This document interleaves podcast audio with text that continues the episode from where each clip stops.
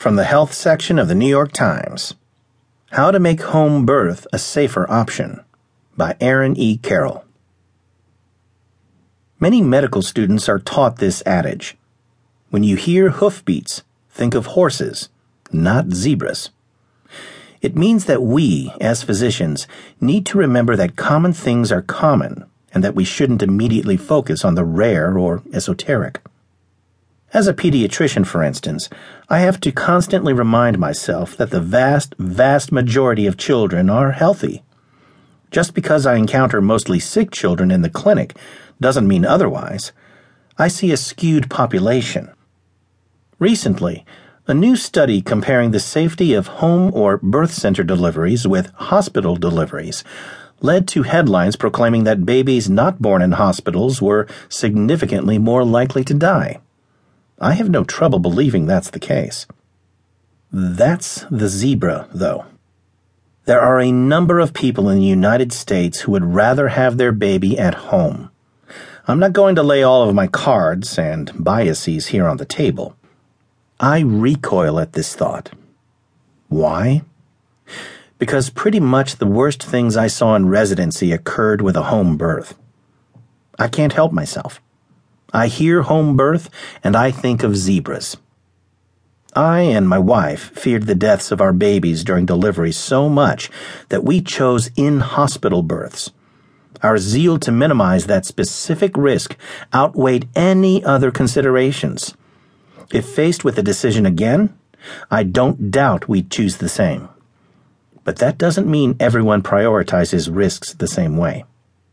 Women should also know that if they're in the hospital, they are more likely to get an induction, augmentation, or other labor-related procedure. They're more likely to get a cesarean section. Their children are more likely to be admitted to the intensive care unit and spend time separated from them after birth. It's perfectly rational for parents to accept a statistically significant but relatively rarer higher risk of one bad outcome to avoid another. Home births are gaining in popularity. In Britain, about 10% of births don't happen in a hospital.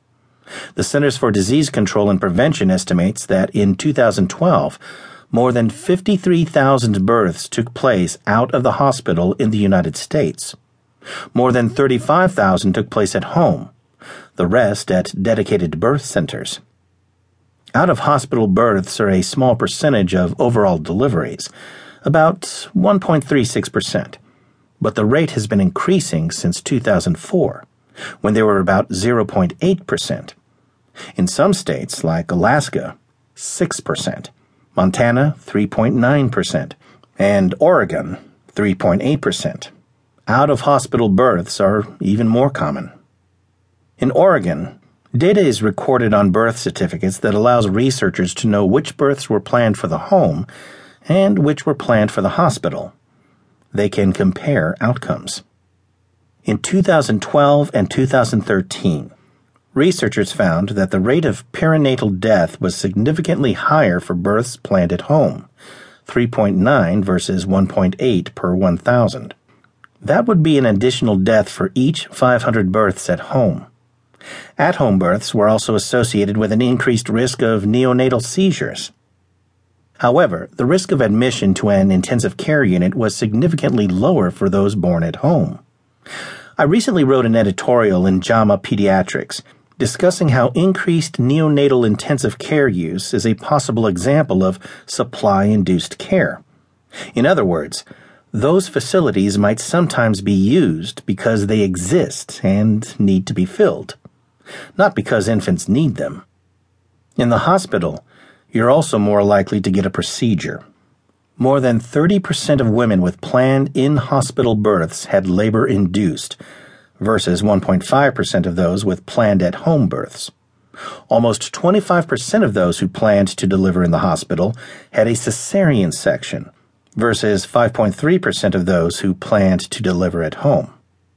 It's important to remember that the rates of severe morbidity, permanent harm or significant temporary harm, and death in women are 27 per 1,000 for planned or low-risk C-section deliveries versus 9 per 1,000 for planned vaginal.